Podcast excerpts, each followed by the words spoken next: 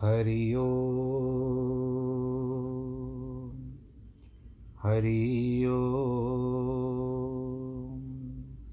हरि ओ गुरुर्ब्रह्मा, गुरुर्विष्णु, गुरुर्देवो, महेश्वरः, गुरुर्साक्षात् परब्रह्म, तस्मै श्रीगुरवे नमः। विघ्नेश्वराय वरदाय सुरप्रियाय लम्बोदराय सकलाय जगद्दिताय नागाननाय श्रुतियगविभूषिताय गौरीसुताय गणनाथ नमो नमस्ते। नाहं वसामि वैकुण्ठे, योगिनां हृदयेन च मद्भक्तां यत्र गायन्ति, तत्र तिष्ठामि नारद। जिस घर में हो आरती चरण कमल चितलाय तहाँ हरि वासा करे, ज्योत अनंत जगाए।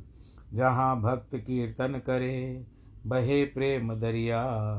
तहाँ हरि श्रवण करे, सब सत्य लोक से आए। सब कुछ दीना आपने, भेंट करूँ क्या नाथ? नमस्कार की भेंट लो, जोड़ू मैं दोनों हाथ। जोड़ू मैं दोनों हाथ, जोड़ू मैं दोनों हाथ। शान्ताकारं भुजगशयनं पद्मनाभं सुरेशं, विश्वाधारं गगनसदृशं मेघवर्णं शुभाङ्गं। लक्ष्मीकान्तं कमलनयनं योगिवृदानगम्यं, वंदे विष्णुं भवभयहरं सर्वलोकैकनाथं। मङ्गलं भगवान् विष्णु, मङ्गलं गरुडध्वज मङ्गलं पुण्डरीकाक्षमङ्गलाय स्तनोहरि सर्वमङ्गलमाङ्गल्ये शिवे सर्वार्थसाधिके। शरण्ये त्र्यम्बके गौरी। नारायणी नमोऽस्तु ते। नारायणी नमोऽस्तु ते। नारायणी नमोऽस्तु ते। श्रीकृष्णगोविन्द हरे मुरारे। हे नाथ नारायण वासुदेव श्रीकृष्ण गोविन्द हरे मुरारे। हे नाथ नारायण वासुदेव, हे नाथ नारायण वासुदेव श्रीनाथ नारायण वासुदेव। नारायणं नमस्कृत्यं नरं चैव नरोत्तमं, देवीं सरस्वतीं व्यास ततो जयमुदीरयेत् कृष्णाय वासुदेवाय हरये परमात्मने प्रणतक्लेशनाशाय गोविन्दाय नमो नमः। ॐ नमो भगवते वासुदेवाय। ॐ नमो भगवते वासुदेवाय। हरि ओं नमो भगवते वासुदेवाय। बोलो श्री कृष्ण कन्हैया, लाल की जय।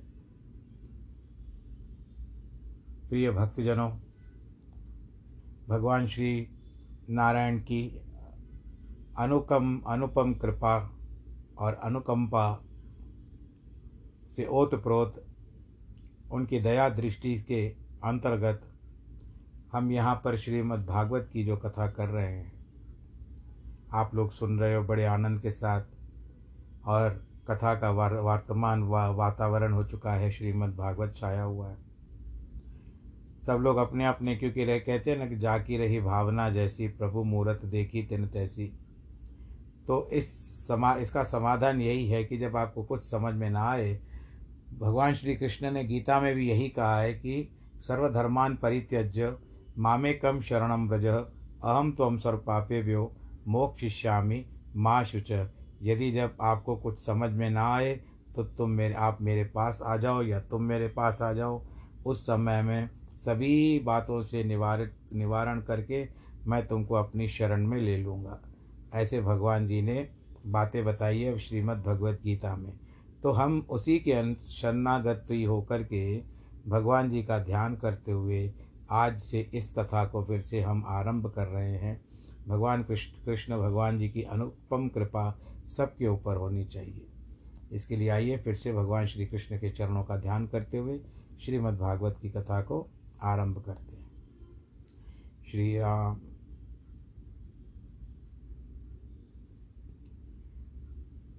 आप तक आपने सुना कि भक्ति, ज्ञान वैराग्य और नारद जी का वर्णन चल रहा है। आगे बताते हैं कि नारद जी अपने भाइयों से कहते हैं, सनकादि मुनियों से, कि किस प्रकार से होता है ये सब आप जो बता रहे हैं, किस तरह से होगा? कहते व्यवस्था हो जाएगी, कोई बात नहीं है। तुम श्रीमद् भागवत का आयोजन करो। तो अब यहाँ पर क्या बताया जाता है कि नारद जी आगे कहते हैं दया सागर अब मैं यत्नपूर्वक भक्ति वैराग्य के स्थापन के लिए शुक शास्त्र की कथा का उज्जवल ज्ञान करूँगा। यानी है श्रीमद् भागवत लेकिन इनको सुखदेव जी ने बताया है इसके लिए इसका नाम एक प्रकार से शुक शास्त्र भी रखा गया है। और दूसरा यह भी बताया गया है कि इसका नाम आ, कई लोग जो होते हैं इसको परमहंस का भी नाम दिया गया है। तो इसी तरह से भागवत के अनेक नाम भी बताए गए हैं। तो अब यहाँ पर हम बताते हैं कि नारद जी की बात पूछने पर कहाँ किया जाए, आप उस स्थान को जो बताओ। आप लोग वेद के जानने वाले हैं शुभ शास्त्र की महिमा अवश्य बताएँ। भागवत की कथा कितने दिनों तक सुननी चाहिए, उसमें क्या क्या विधान है, वह मुझसे आप कृपा करके कहिए।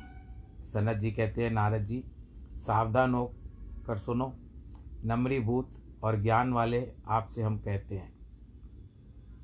गंगा द्वार के निकट ही आनंद नामक एक तट है, उसको आनंद नगर कहा जाता है। अनेक ऋषिगणों से युक्त देवता, सिद्धों से देवता सेवित, अनेक वृक्ष लताओं से संगठित है। तुमको जो स्थल बता रहे हैं, वहीं पर ज्ञान यज्ञ करना चाहिए। उसी स्थान पर अपूर्व रस युक्त कथा होनी योग्य है। वर्तमान निर्भर जरा से जर्जर रहित देह वाले ज्ञान वैराग्य सहित भक्ति से वो वहाँ पर आ जाएँगे, अपने आप ही आ जाएँगे। जहाँ श्रीमद् भागवत की कथा होती है ना, वहाँ भक्ति आदि सब आ जाते हैं। और कथा शब्द श्रवण से भक्ति, ज्ञान, वैराग्य तीनों ही करुणा युक्त हो जाता है। सूत जी कहते हैं, इस प्रकार बातचीत करके चारों कुमार नारद जी के साथ कथामृत पान करने को उसी समय गंगा तीर को चल दिए। जब वो गंगा के निकट पहुँचे और कपित पड़ा, इस तट पर जाने के समय बहुत कोलाहल हो गया। सबको पता चला कि भूलोक में नारद मुनि श्रीमद् भागवत सप्ताह का आयोजन करने वाले हैं। देवलोक, भूलोक सब जगह कोलाहल मच गया। ब्रह्मलोक तक कोलाहल मच गया। श्रीमद् भागवत रूपी अमृत पान करने को जो वैष्णव लोग थे, वे चारों ओर से दौड़ते हुए आए। भृगु ऋषि, वशिष्ठ, चवन गौतम मेधातिथि देवल देवरात परशुराम विश्वामित्र शाकल्य मृकंडू के पुत्र मार्कंडे जिन्होंने ओम त्र्यंबकम यजामहे का आ, मंत्र मंत्र का अन्वेषण किया था। अत्रि के पुत्र दत्तात्रेय पिपलाद जो भगवान शंकर जी के अवतार माने जाते हैं।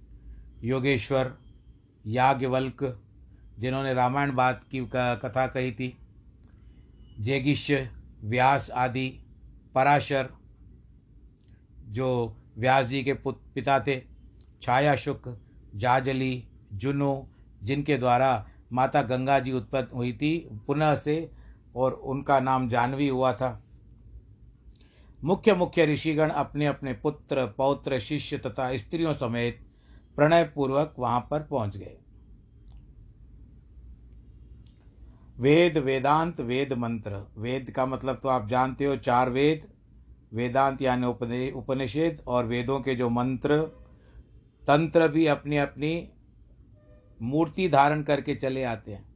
इस प्रकार सत्रह पुराण आए, छह शास्त्र आए, गंगा, यमुना, सरस्वती आदि नदियाँ आई, पुष्कर आदि सरोवर आए, सब क्षेत्र, दिशा दंडक वन पर्वतादिक सब आए, गंधर्व देवता, दानव, किन्नर, यक्ष, नाग, शरीर के गौरव नहीं आ, शरीर के गौरव नहीं आए। इनको आदर सहित सम्मान। अब जो जो नहीं आ रहे थे मतलब ये बताया जा रहा है कि जो जो नहीं आ रहे थे, उनको भृगु ऋषि है ना, उनको मना मना करके लेकर आए कि फिर से हमारे भाग्य नहीं खुलेंगे। भागवत की कथा है, चलो सब लोग सुनते हैं। और आसन दे करके सबको बिठाया। मना करके लेकर आए। तब नारद जी दीक्षित हो गए और उस दिए हुए उत्तम आसन पर कृष्ण कथा में तत्पर सबसे नम्रत नमस्कृत होकर के सनत कुमार आदि महर्षि बैठ गए। चार भाई बैठे हैं व्यास गद्दी पर, जहाँ से वो श्रीमद् भागवत की कथा सुनाएँगे।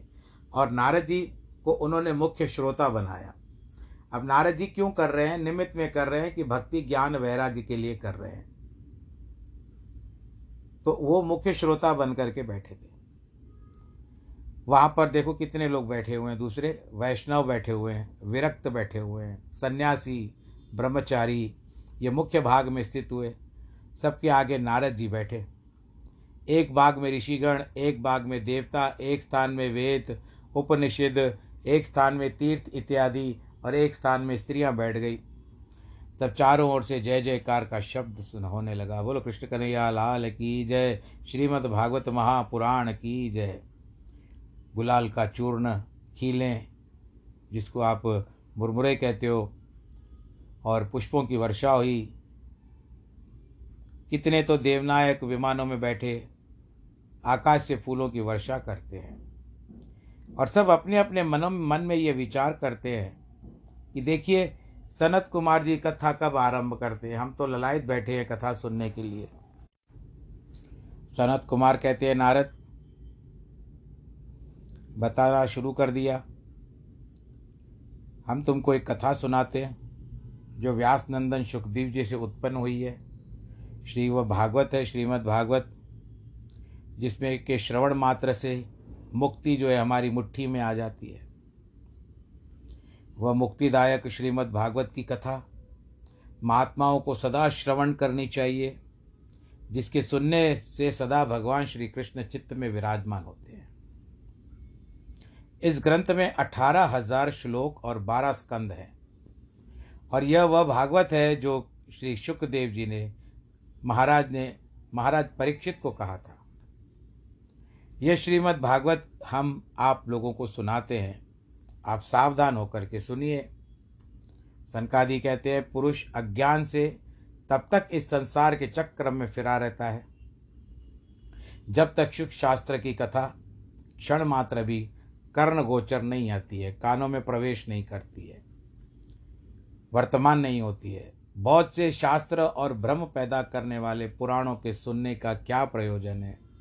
एक श्रीमद् भागवत की मुक्तिदान करने में बहुत है। जिसके घर में नित्य श्रीमद् भागवत की कथा होती है, वह घर तीर्थ रूप है। तो आप यह समझ लीजिए कि मेरे घर से मैं आपको बता रहा हूँ तो मेरा घर भी तीर्थ रूप हो गया और आपके घर में कथा पहुँच रही है तो आपका घर भी तीर्थ रूप हो गया। बोलो, श्री कृष्ण कन्हैया, लाल की जय। जा पर कृपा राम की होई, ता पर कृपा करे सब कोई। वहाँ रहने वालों के संपूर्ण पाप नष्ट हो जाते। हैं हज़ारों अश्वमेध, सौ वाजपेय यज्ञ शुक सागर की कथा सोलवे कला के समान भी नहीं है। हे महात्मा पुरुष हो अब तक इस शरीर में पाप निवास करता है। जब तक मनुष्य मन लगाकर भागवत की कथा नहीं सुनते, शुक सागर के फल की समता, चाहे गंगा, गया, काशी, प्रयाग, पुष्कर भी नहीं कर सकते। हैं जो जन मुक्ति की इच्छा रखते हो, वे नित्य ही अपने मुख से एक आधा चौथाई श्लोक श्रीमद् भागवत का उच्चारण करें। वो क्या है? अगर आपको एक श्लोक भागवत भी पढ़ना हो तो आप पढ़ सकते हैं। वो एक श्लोकी क्या है?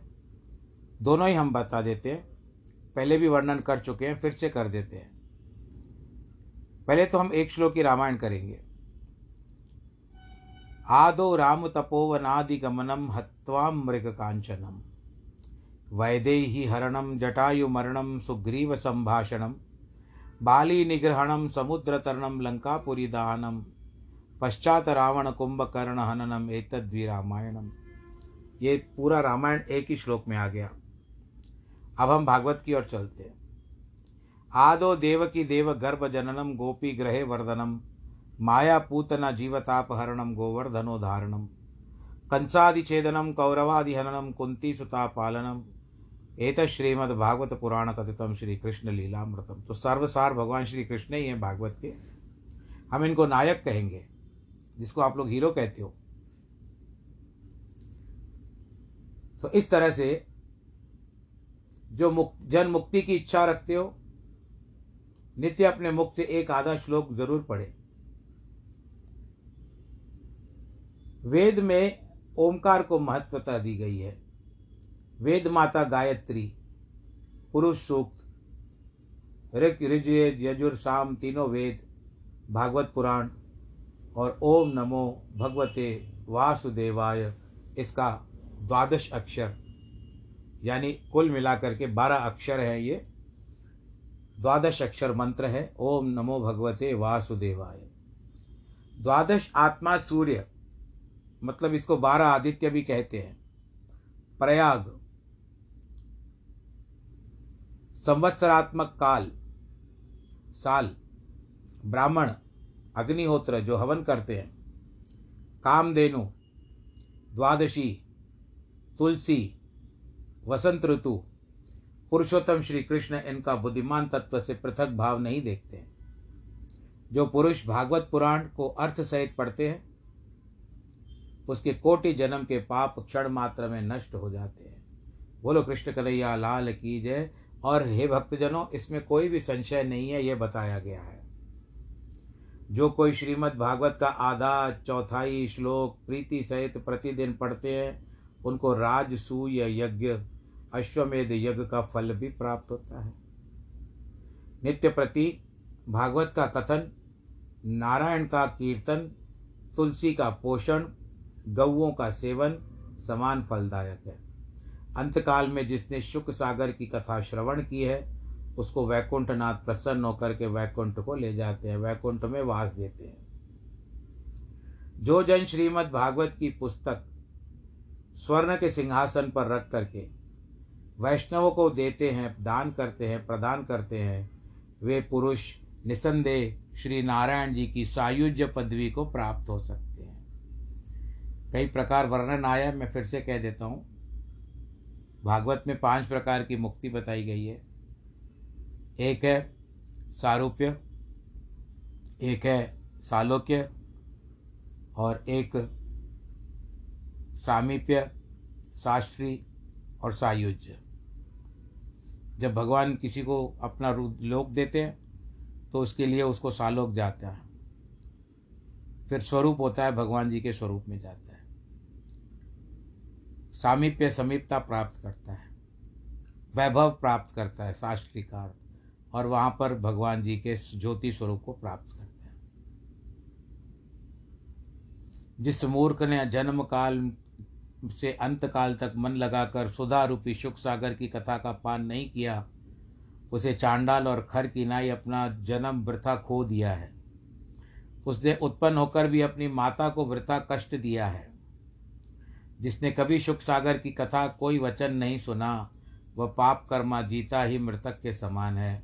उस पशुवत्व पृथ्वी पर भार रूप मनुष्य को धिक्कार है। ऐसे ब्रह्मादिक देवता कहते हैं कि संसार में लेकर के, जन्म लेकर के, जो केवल अपनी मेंढक की तरह टर टर टर टर टर करता रहा, केवल लोक रंजनों में लिप्त रहा, वासनाओं में लिप्त रहा प्रभु नाम नहीं लिया सत्कीर्त सत, सत्संग नहीं किया, कीर्तन नहीं लिया तो क्या किया?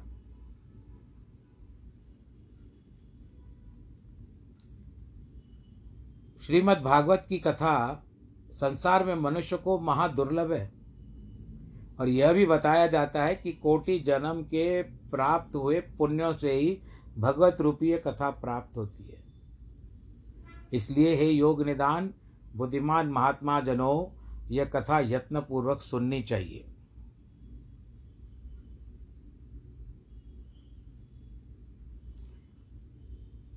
इसमें किसी दिन का नियम नहीं है। इसको सदा सुने। सत्य और ब्रह्मचर्य सहित यह कथा नित्य प्रति सुननी चाहिए। अशक्त होने से कलयुग में शुक आज्ञा से विशेषता कही है। मनोवृत्तियों का जीतना नियमाचारण नियमाचारण धारण करना। दीक्षा करने में अशक्य हो तो भी सप्ताह सुनना श्रेष्ठ है। नित्य श्रद्धा पूर्वक माघ मास में कथा सुनने से जितना फल होता है, वही फल सप्ताह पारायण सुनने से प्राप्त होता है। अब, आप, हम पूरा एक महीना समझ लो, माघ का महीना। ये लगभग आता है दिसंबर, जनवरी या जनवरी, फेब्रवरी में। माघ का महीना होता है। चैत्र वैशाख से लेकर के बीच में आता है वो माघ का महीना होता है। तो इस माघ का महीना जो है, इसको संतों ने बड़ी अच्छी श्रेणी दी है। माघ, वैसे ये मगा नक्षत्र पर बना हुआ है। सत्ताईस नक्षत्रों में मगा नक्षत्र एक है।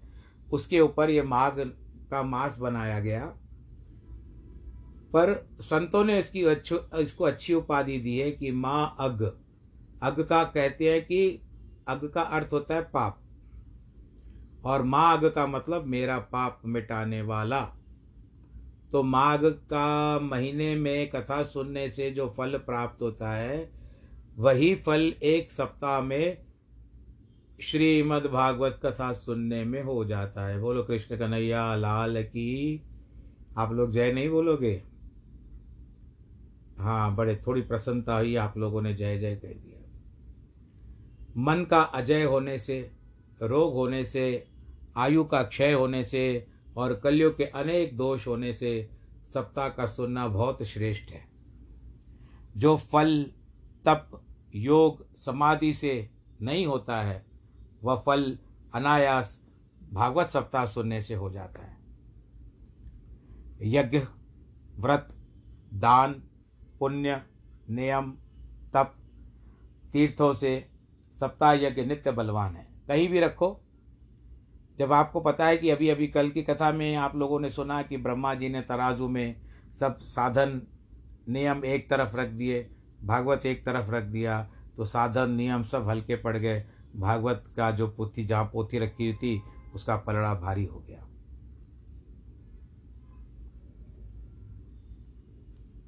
तो यहाँ पर क्या बात है? इसकी गुणवत्ता को हम क्या कहें? इसकी बलवत्ता को हम क्या कहें? ये सबके ऊपर गरजता है। अगर छोटे छोटे जानवर खड़े हुए और एक शेर गरजता है तो कैसी दशा हो जाती है? जब तक भागवत नहीं सुनी, तब ही व्रता, तब तक ही व्रताधिक है। इसके सुनने के उपरांत और कुछ नहीं है, क्योंकि उसी के अंत में सब आ जाते हैं। शौनक जी कहते हैं, यह महाभाग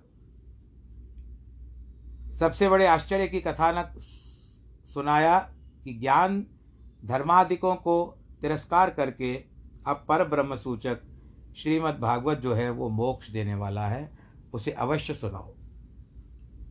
सूत जी बोलते हैं, जब श्री कृष्ण आनंद गंध पृथ्वी को त्याग कर अपने धाम को जाने लगे, उस समय एकादश स्कंद में कहे हुए ज्ञान को सुन करके उद्धव जी कहते हैं कि हे भगवान, आप तो भक्तों के कार्य करके वैकुंठ को चले जाते हो।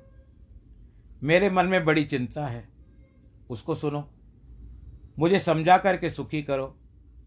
यह महाघोर कलयुग आया है और इससे बड़े बड़े दुष्ट और दुराचारी उत्पन्न होंगे।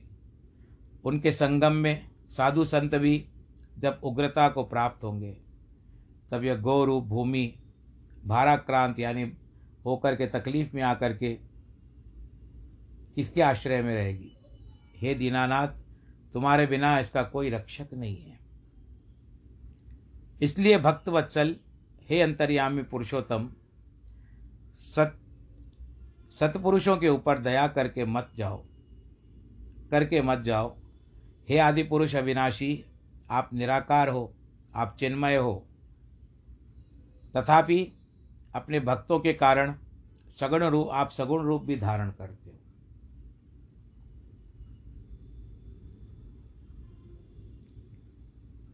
हो आनंद वल्लभ प्रभु, तुम्हारे वियोग से तुम्हारे भक्त संसार में कैसे रहेंगे? और आगे आने वाले दैत्य और दानवों से कौन रक्षा करेगा? कल युग के आते ही धर्म की मर्यादा मिटे, दुष्ट जन गाए और विप्रों को सतावेंगे। जीतों का श्राद्ध करो पितरों को मानो मत शाल ग्राम पत्थर नहीं, नदी गंग को बतावेंगे। शास्त्र और पुराणों को झूठा कहे बार बार अद्भुत पाखंड खंड खंड फैलावेंगे। ऐसे ऐसे अत्याचार होंगे, जब पृथ्वी उस दिन वह कृष्ण कृष्ण किसे हम बुलाएँगे?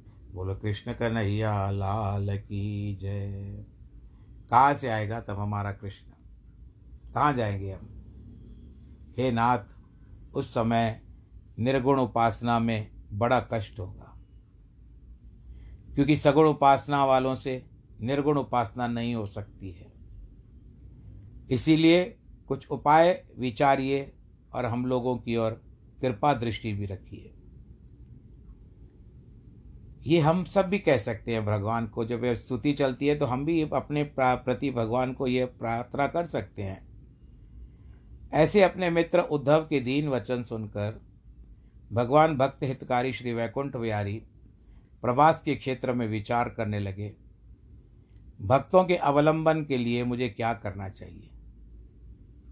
यह सोच करके उद्धव से कहा, प्राण प्यारे, जो कुछ मुझमें था, वह सब तेज मैंने श्रीमद् भागवत में रख दिया है। इसी को मेरा शरीर समझ करके पूजना, ऐसा कह करके आपको तो पता है, भगवान जी अंतर ध्यान हो गए थे। श्रीमद् भागवत रूपी सुख सागर में प्रवेश कर गए।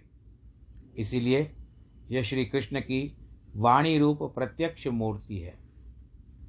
सेवन यानी सेवा करना, श्रवण यानी सुनना, पाठ पढ़ना दर्शन, भागवत की पोथी का दर्शन करना, इसके करने से भी सब पाप दूर हो जाते हैं। पहले तो ऐसे पत्रा वाली आती थी भोजपत्रों पे लिखा जाता था। आजकल तो प्रेस के द्वारा प्रिंटिंग होकर के आता है।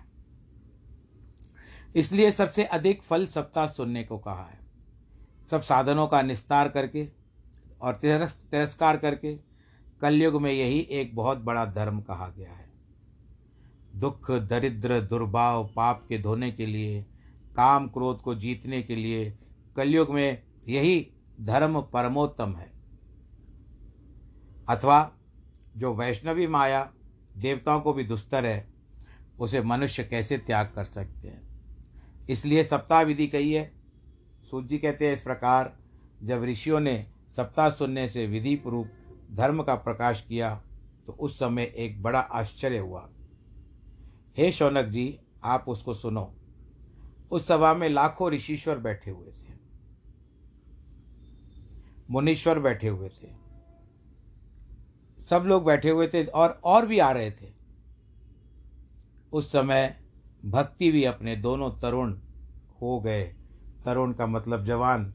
दोनों जवान हुए बेटे, जिनका नाम था ज्ञान और वैराग्य। इन दोनों पुत्रों को संग लेकर के शीघ्र ही प्रेम के मारे सभा में प्रकट हो गई। श्री कृष्ण गोविंद, हरे मुरारे, हे नाथ नाथरायण, वासुदेव श्री कृष्ण गोविंद, हरे मुरारी। मुरारे, इस प्रकार का उच्चारण करती है। उस भगवत अर्थभूषण, सुंदर वेश सभा में आई हुई सदक सत्सगण ऐसे देखने लगे, जैसे कोई कोई हमारा आयोजन हो, उस समय किसी बड़े, किसी व्यक्ति को बुला दिया जाता है सेलिब्रिटी को बुला दिया जाता है तो जब वो आता है तो सब लोग उसकी ओर ही देखने लगते हैं। सब कुछ भूल जाते हैं। तो उसी तरह से भक्ति को भी आज यहाँ की सेलिब्रिटी के रूप में देखा गया ये ये मैं आधुनिक भाषा में कह रहा हूँ। और सब कहने लगे, अरे ये कैसे मुनिजनों के मध्य में आ गई? इस प्रकार सब परस्पर चर्चा कर रहे थे। तब सनत कुमार कहते हैं, सुनो, इस समय कथा ही सुनने के लिए आई है। इस प्रकार वह भक्ति, ज्ञान, वैराग्य सहित सनत कुमार के वचन सुन करके बड़ी नम्रता से भक्ति कहती है कि कलयुग में प्रनष्ट हुई। मुझको कथारस को सुना करके आपने पुष्ट कर दिया अब मैं कहाँ रहूँ, यह बताओ। मुझे स्थान बताइए।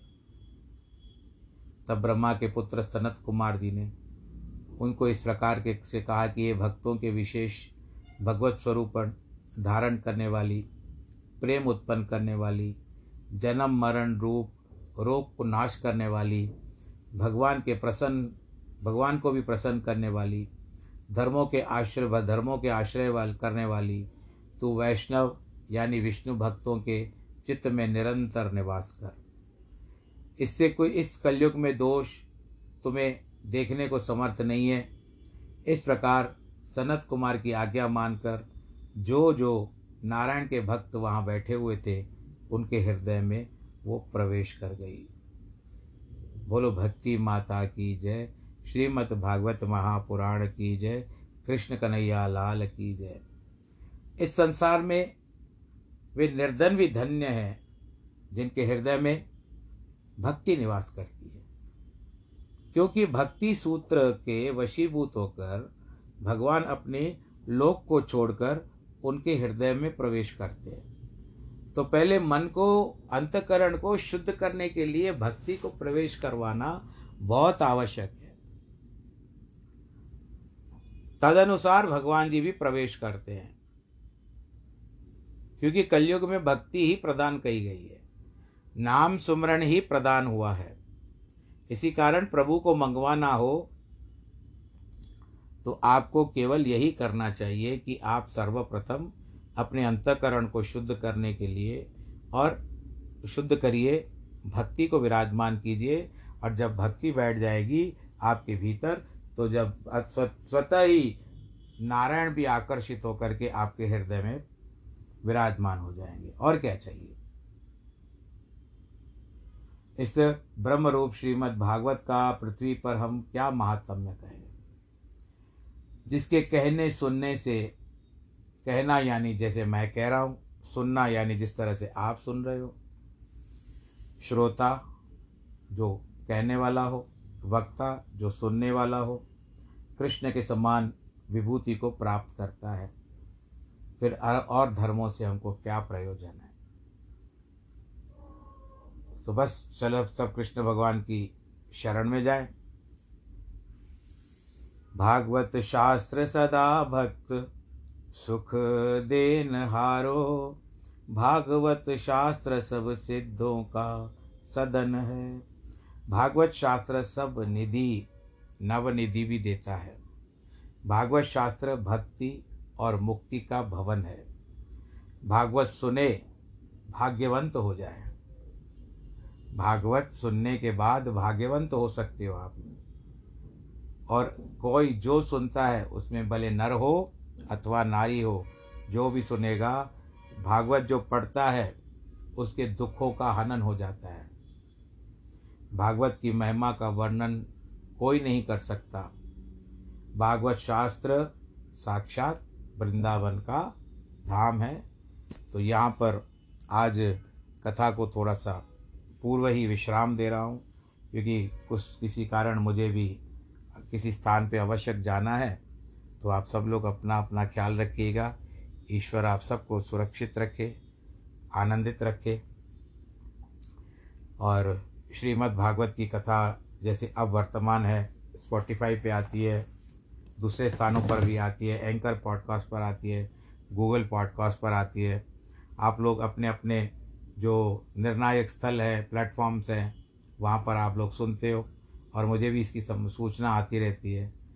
तो मैं एंकर पॉडकास्ट के ऊपर सुनने वाले जो श्रोता हैं, उनसे निवेदन करूँगा कि इसकी भी संख्या बढ़नी चाहिए, क्योंकि इसकी संख्या घट रही है, न जाने क्यों।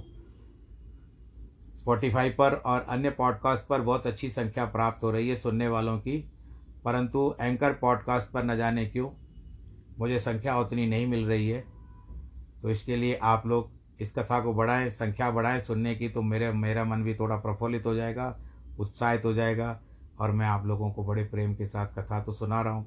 आगे ईश्वर की इच्छा पर आप सही सहयोग दीजिए और और भी और भी करते रहेंगे, कुछ ना कुछ तो चलता ही रहेगा। अब यह क्रम चल पड़ा है तो इसका, इसको रोकने में तो हम असमर्थ हैं, जब तक प्रभु ने करवाया, अवश्य करेंगे। और आपका भी सहयोग मिलता रहेगा, आपका प्रोत्साहन मिलता रहेगा, और आप हमको क्या प्रेरणा भी देते रहोगे। तो इन सब शब्दों का एक ही सार है कि आपका सहयोग चाहिए। बिना सहयोग के नहीं होता तो आप सब लोग सहयोग देंगे तो मुझे बड़ा आनंद आएगा। बाकी कोरोना का काल फिर से कह रहा हूँ, चल रहा है, आप अभी तक गया नहीं है। और वैक्सीनेशन का भी आप लोगों ने करवा दिया होगा। मेरी तो हो गई है।